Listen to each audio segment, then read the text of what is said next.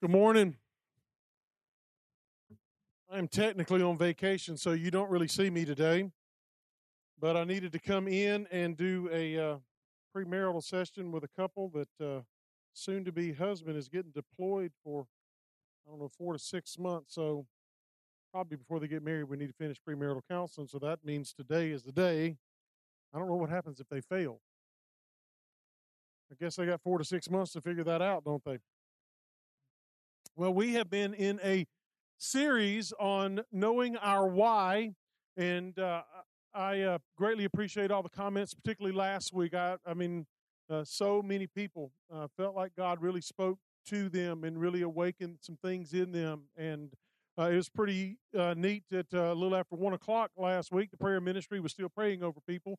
Which is awesome. We love for God to do what God does, and we always want to make that opportunity and time for that you have a Bible, you can turn to Romans chapter 5. That's where we'll really be today. We're going to look at another passage before that, but uh, that will be fine.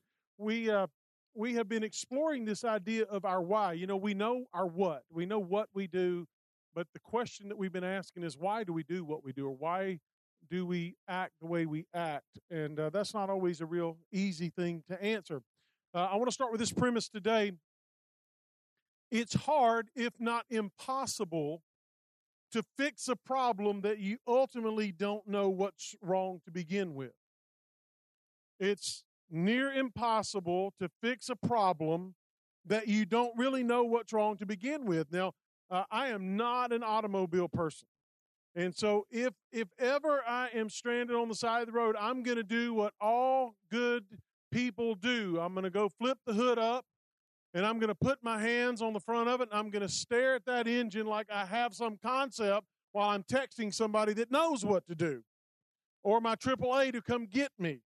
Uh, but the reality is is that I don't know anything about automobiles really. And so if I've got gas and I'm moving the direction I want to go, everything's good.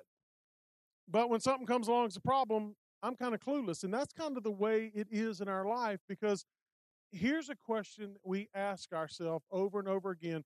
And as adults, we, we turn this question to our kids Why do I keep doing what I'm doing?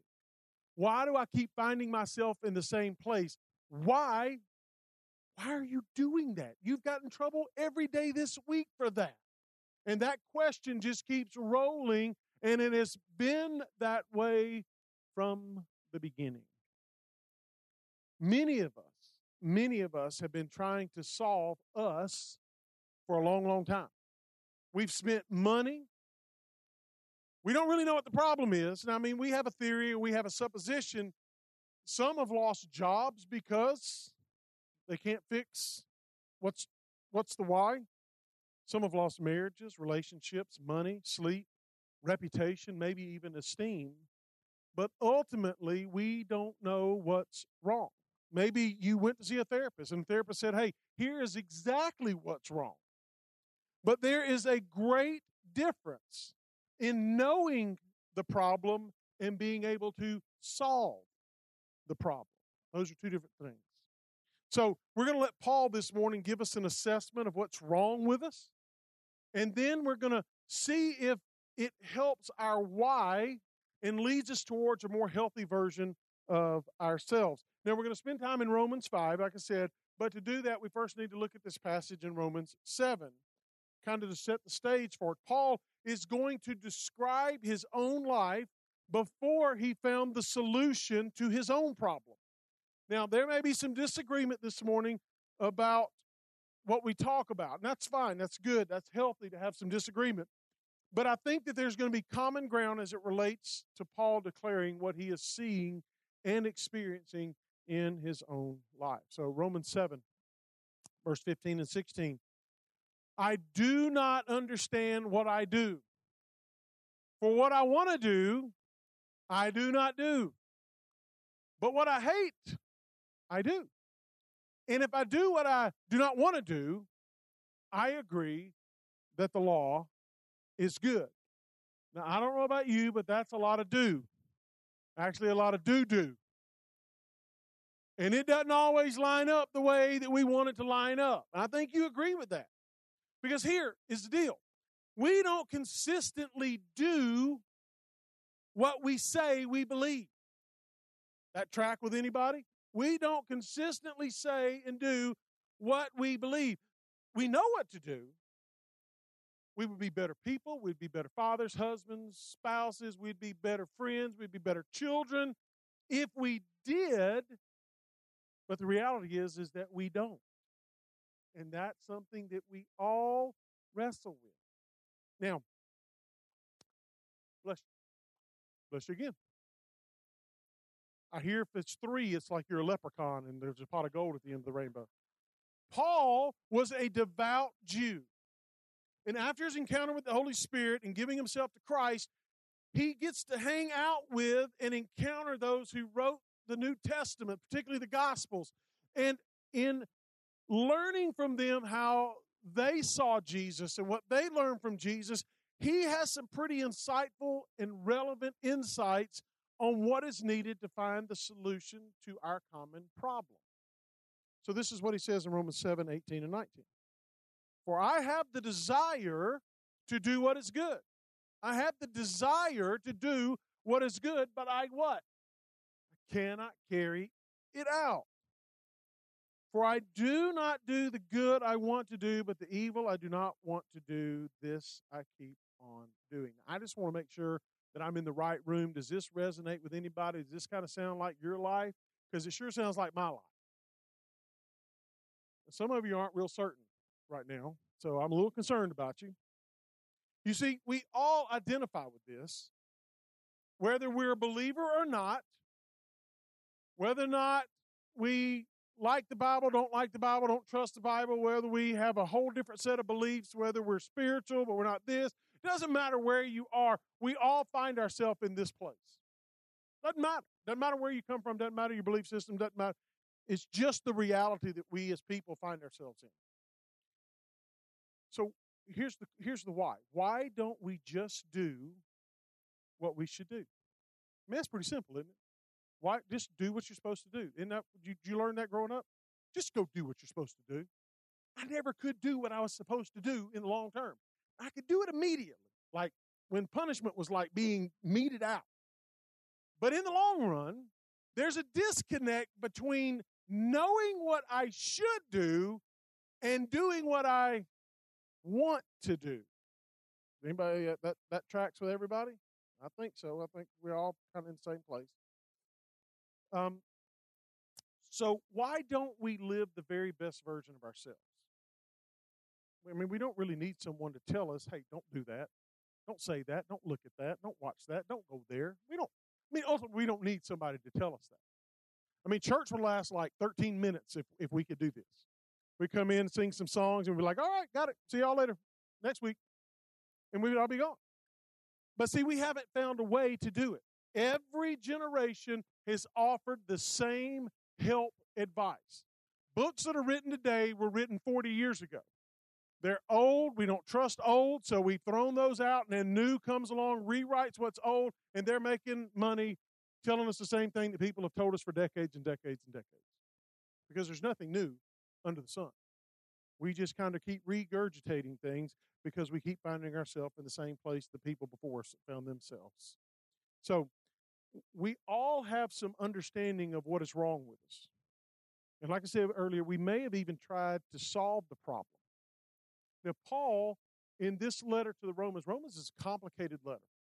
Uh, Paul dictates, and someone else is writing this, and it's like Paul is talking, and he's obviously ADHD because he takes some rabbit trails and he veers off course quite a bit in the book of Romans. And he always comes back. But if you go through the book of Romans, it's like, man, he is there, there, there, there, there. Uh, but some, you know, highly intelligent people have studied this and they've given us some insights and they've helped us kind of, but we all have this one thing in common that there are things that we all wish we could stop doing. And then there are some people in here that there are some things you wish you could start doing. And Paul is saying let me show you the problem with why you haven't or why you feel like you can't. So now, Romans 5 and verse 6, having set that up. You see, at just the right time, When we were still powerless, Christ died for the ungodly. You see at just the right time. When we were powerless, Christ died for the ungodly. Now, just seeing the word ungodly up there unsettles people because they're like, what, are you saying about me? How dare you call me ungodly? All right, so let, let me, let's, we'll give a little depth to let's help your feelings because you probably got a participation award at some point in your life and you don't know what to do with that. So, we are not perfect. Not perfect. That's right. We're not perfect. God is perfect. Being that we are not perfect and God is, that means that we are imperfect, or if you would rather, unperfect. And unperfect means we are ungodly because we're not like God. So, what does Scripture teach us? It teaches that Christ came to die for the not perfect. That would be you and I. He is the great I am. We are the great I am not. He is the one. We need the one. He is holy other, and we are other than holy because we aren't Him. But yet, there's this amazing thought that at the right time, when we were powerless, when we didn't have any way to help ourselves, Christ would come and He would do for us what we couldn't do for ourselves. Now, that offends people. It is one of the barriers for people to accept the story of Jesus because they're like, look, I'm not that bad. And you say, I'm ungodly. Well, we are ungodly because we're not perfect. I don't know if you've looked, but you make mistakes. You make bad choices. I make bad choices. Well, how dare you say I make bad choices? You're hurting my feelings. That is what reality does it hurts our feelings, it brings us into awareness. We are all on a level playing field. We know that we're ungodly. Why don't we just admit it? It's another barrier because the church has pretended like, hey, we've got it all together. We don't have any problems. We come to church, we have a smiley face, we have a nice outfit, we do all the right things, and the world is going, look, I know I'm messed up, but you act like you're not. Well, we know in this church, we're messed up. And that starts at the top and the bottom. And we just kind of all meet in the middle. We're all on a level playing field because we know that we're ungodly. And Christ, though, died for the ungodly. Now, listen, that, that's an odd deal. Why would God die for the broken? Why would God die for the imperfect? Because that's who God is. He loves. There's creation. He also understands we couldn't do anything to help ourselves. Romans 5 7. Very rarely will anyone die for a righteous person, though for a good person, someone might possibly dare to die. Well, my grandmother, she was an amazing person. My grandmother was like, oh. I mean, I probably would. that's kind of the way people think. But you go, I don't know if that person's worth me dying for. I don't know if that person's worth me going, hey, let me just willingly take this bullet for you. But yet, it happens. But it's rare. And so Romans 5 8 says, But God demonstrates his own love for us in this while we were still sinners, Christ died for us. Now, this is an outstanding truth. I mean, Paul, okay, Jewish household, raised to observe the law, raised to, and, and, ultimately it doesn't matter what law. It doesn't matter if it's the, the Levitical law, it doesn't matter if it's the Bible law, it doesn't matter if it's the law of your house, it doesn't matter, doesn't matter what law. Doesn't matter what law you were raised, and there are certain structures that you grow up with but that law can do nothing for you. It can show you where you're wrong, it can show you where you fall short, it can show you your imperfection, but it can't do anything for you. It can't help you. So Paul is writing these words in Romans. He's writing this letter to these Jewish Christians in Rome, and it dawns on him while Jesus is being nailed to a Roman cross, me and my buddies are running around sinning like it's 1999.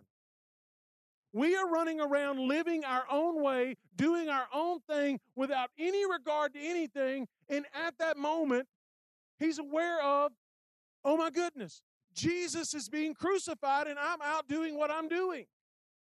Now, for us, we're 2,000 years beyond that, but what Jesus did then paid for our sins that happened then today and the ones we haven't even committed yet.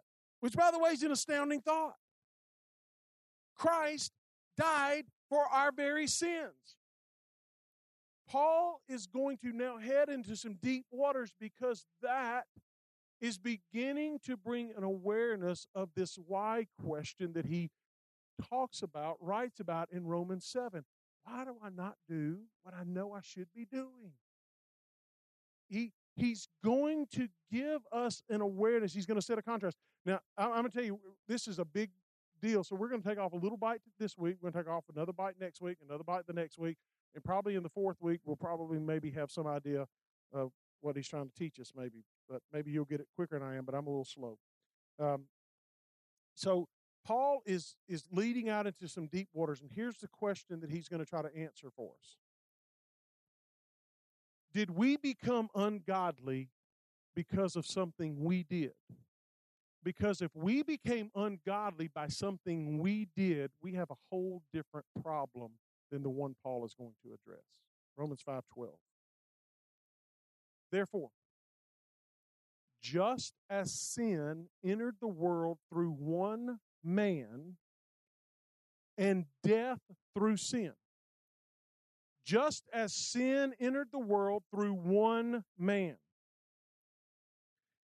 Now, Paul meanders through a lot of thoughts and he keeps coming back again, but what he does is he calls us to look back at sin. Now, when we talk about sin, we normally talk about verbs. We talk about actions that don't line up or that aren't healthy or aren't good. But Paul is calling us back to look at sin as a noun. When we look at sin as a noun, it will change our whole perspective of how we deal with things. Because the question that he's writing about in Romans 7 why do I keep doing what I don't want to do? Why do I find myself in actions that lead not where I want to be? That is a hamster wheel that's going to keep sending us back to the same place where we're always going to feel bad about ourselves, where there's no hope, where there's no life, there's no anything. So he says we've got to get back to looking at sin as a noun. There was a time, remember, when there was no sin. But then sin comes on the scene. Adam blows it. Sin enters the world like a disease, not just an activity or a verb. And we haven't been able to fix ourselves for one thing, we we've only dealt with the verbs. We haven't dealt with the noun. We haven't we've only dealt with the little side actions, which by the way are the symptoms of a bigger problem. But when we deal with sin as a noun, when we tackle head on the real problem we have, it puts things into perspective and propels us to live and think differently. It changes our why. On the heels of sin is death. That's what God told Adam. That you sin, death is going to follow. It's going to be right behind. It's going to be right on the heels. Now think about this.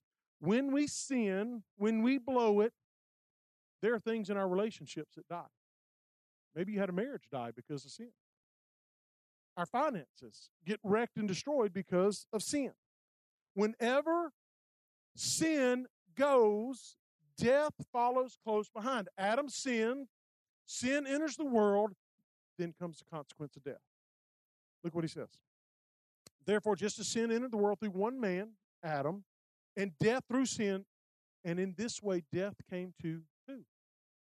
All people, because all sinned. Now that's really like deep. Stop and think about this for a minute. He isn't saying that death came because you and I eventually ended up sinning.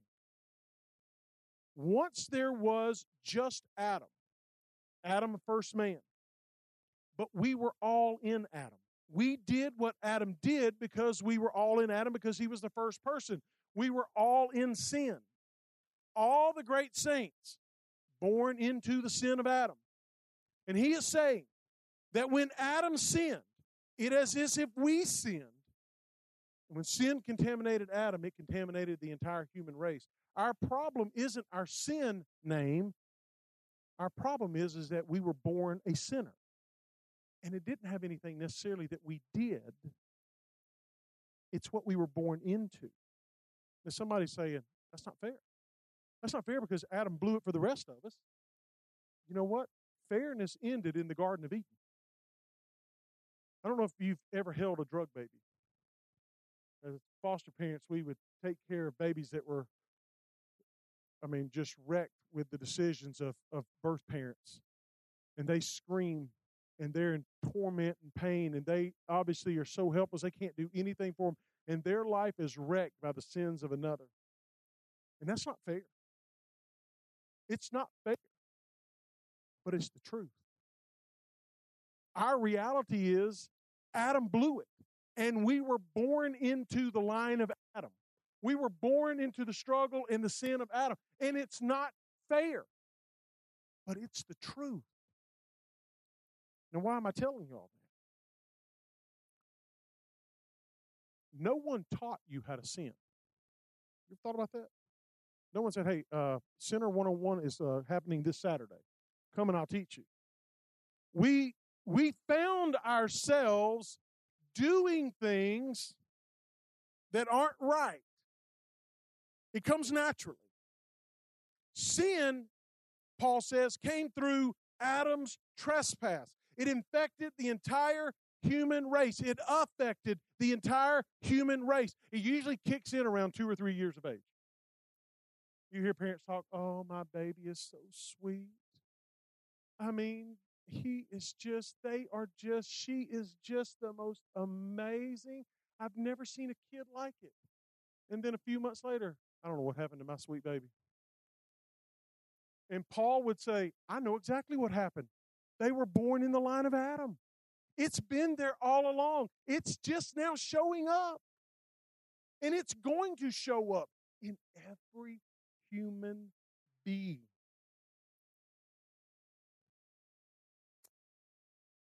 If it's unchecked, that sin will lead to pain and death is going to follow.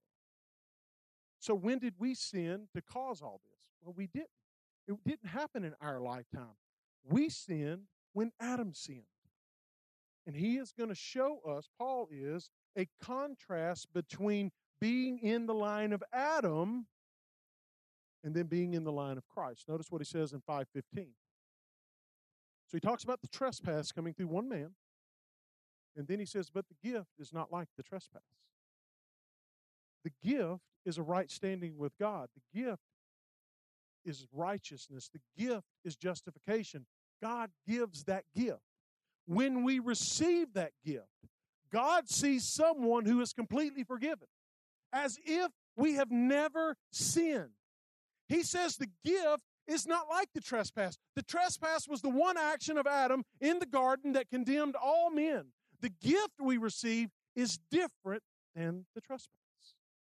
He says, But the gift is not like the trespass, for if the many died by the trespass of the one man, if we were all born dead because the trespass of Adam, he says, how much more did God's grace and the gift that came by the grace of the one man, Jesus Christ, overflow to the many? There's the contrast. Because we are in the line of Adam, we were born in death, in sin. That's just the way it's going to be. Here's the introduction of Paul to the hero of the story. The character that Paul is going to write about in his narrative is Christ, but he's got to contrast it with what we all know. The question we keep asking ourselves why do I keep doing what I'm doing? Why am I not doing what I should be doing? Why do I not do what I want to do? Why do I do what's healthy and right? Why do I keep finding myself? When we come to Christ, we are taken out of Adam and we're placed into Christ. We're taken out of death and we're placed into life.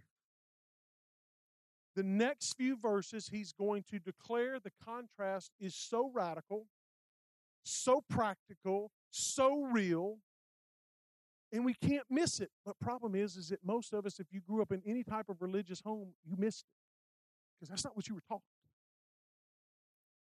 Too many people are sold a bag of goods that it's all about being good and being good enough.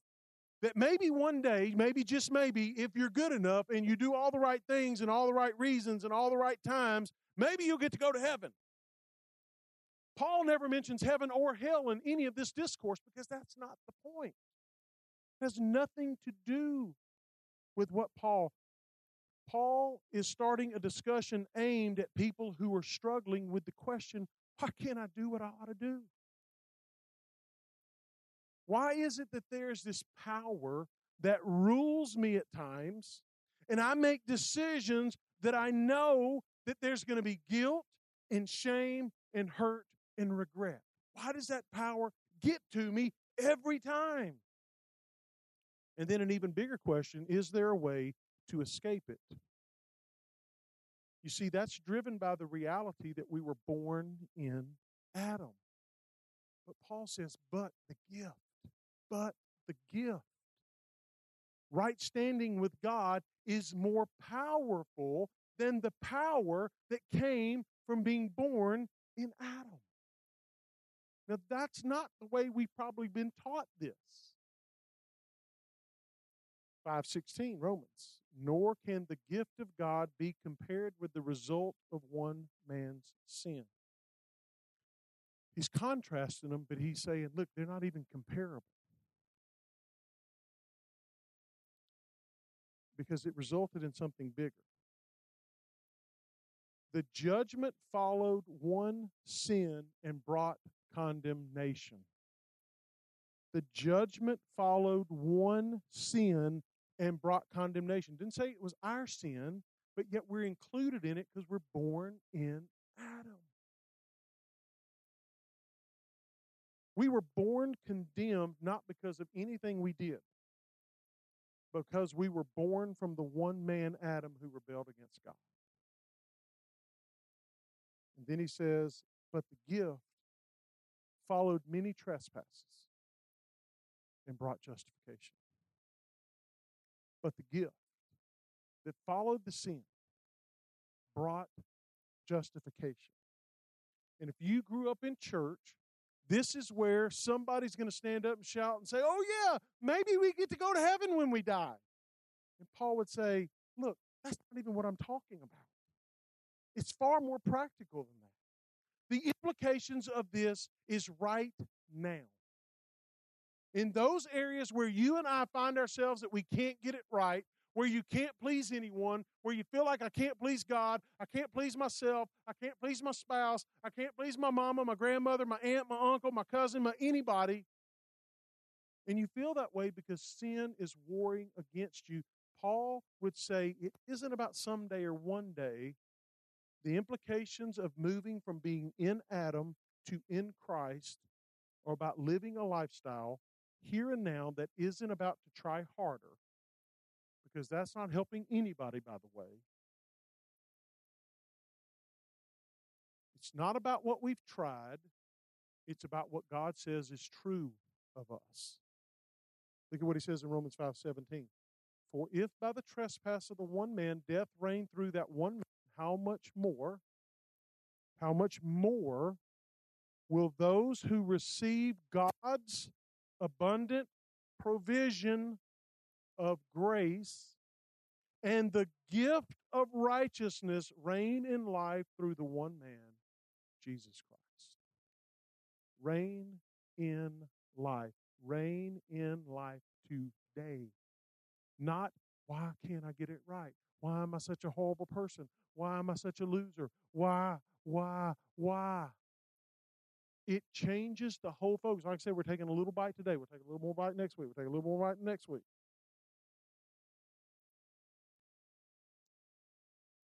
It is possible to live in Christ today and supersede the life we had in Adam.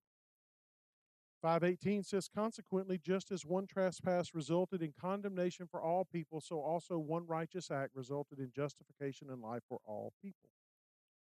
Adam did something wrong and it affected all people. You agree with that? Jesus did something right and it has undone what Adam did. But we live as if Adam has more power than Christ. Therein lies our Romans 7 problem. When we give what is death more power than what brought life, we're going to keep coming back to why, oh, why, oh, why, oh, why. Adam brought condemnation in one act. Jesus is in one act, gave us the keys and the power to live a new life. Romans 5:19 for just as through the disobedience of the one man the many were made sinners so also through also through the obedience of the one man you'll say it with me the many will be made righteous. That's a game changer. It is far cry that truth when it settles in us when we live from that perspective as opposed to the why why why am i so whatever? If our approach to the Christian life is, hey, God, thank you so much for forgiving me of my sin. Now I'm going to do the very best I can, and I'm going to try really hard to be just like Jesus. And God's going to go, good luck with that. That's what led you to where you were now. We don't need more commandments. We can't pull it off. We can't obey the commandments. There are life altering implications when we accept what Christ has done. When we're taken out of Adam and we're placed into Christ, we don't find ourselves in the pit of despair every other moment. It eradicates the guilt, the regret, the shame. Now, it's not saying you don't go, God, but it is not a woe is me, it is a thank you for the gift. Thank you for the gift. We don't get what Christ has done for us.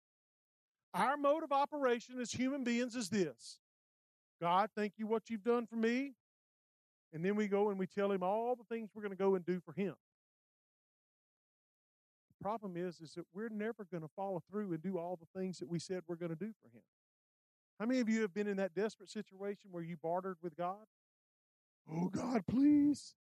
If my mama doesn't find out about this, I'll go to Sunday school. I'll, and for about a week, maybe three days, you're, you're on the line. You're like, man, I'm perfect. In like three and a half days, you're like, woo woo, forget that. Mom doesn't know. Over the next few weeks, we're going to try to unpack how to live in the reality that God has taken us out of the line of Adam and He's drawn us back into the system that we were originally intended to be, created in the image of God. Adam pulled a little number on all of us.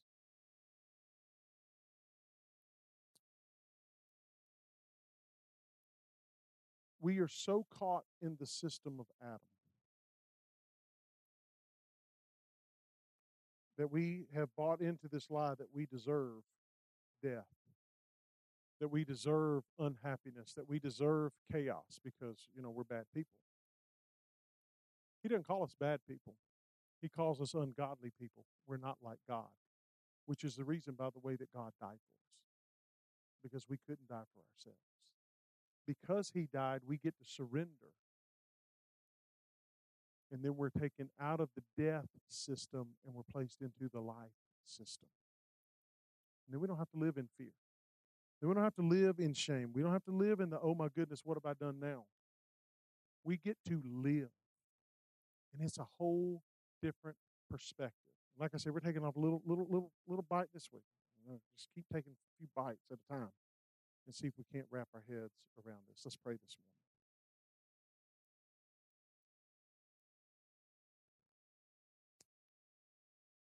Lord, we, uh, if we're honest, we feel so much in line with Adam because his story is our story. And yet, really, the reality is our story before Adam sinned was that Jesus Christ was a lamb slain before the creation of the world. Adam was a detour. But our real hope, our real calling, our real life is found in the one who came and brought the gift. Because the gift of justification, the gift of right standing with you, is the truth that you have spoken about us. And Lord, I pray that we can begin moving out of the system of guilt and shame and death that Adam brought. And we can begin accepting the reality and the truth of who you say we are and what you have done for all time. Lord, that we wouldn't be less righteous, we would be more righteous because we're living from the side of the gift that overcame the trespass. And so this morning, Lord, would you just speak into our hearts? Would you, God, download the truth that we all need to receive? That it isn't a go and grin and bear it until Jesus comes. It isn't a go and do all the work in the world. It's live in the reality of who you've said we are and what's possible because of your love for us. In the name of Jesus. Amen. Communion is set up. And uh, we as a church, if you've not ever been here, we we take communion every Sunday. It's not a command. It's not you have to, but it's a reminder of the gift. It's a reminder of the finished work of Christ. It's a reminder that what He's done, He's done for all time, and it gives us a chance to recenter ourselves on our life as in Christ. And so maybe this morning, a good question would be if you keep finding yourself asking, "Why do I keep doing what I'm doing?" maybe you ought to ask, God, help me or show me why I keep seeing myself in the line of Adam when you've placed me in the line of Christ.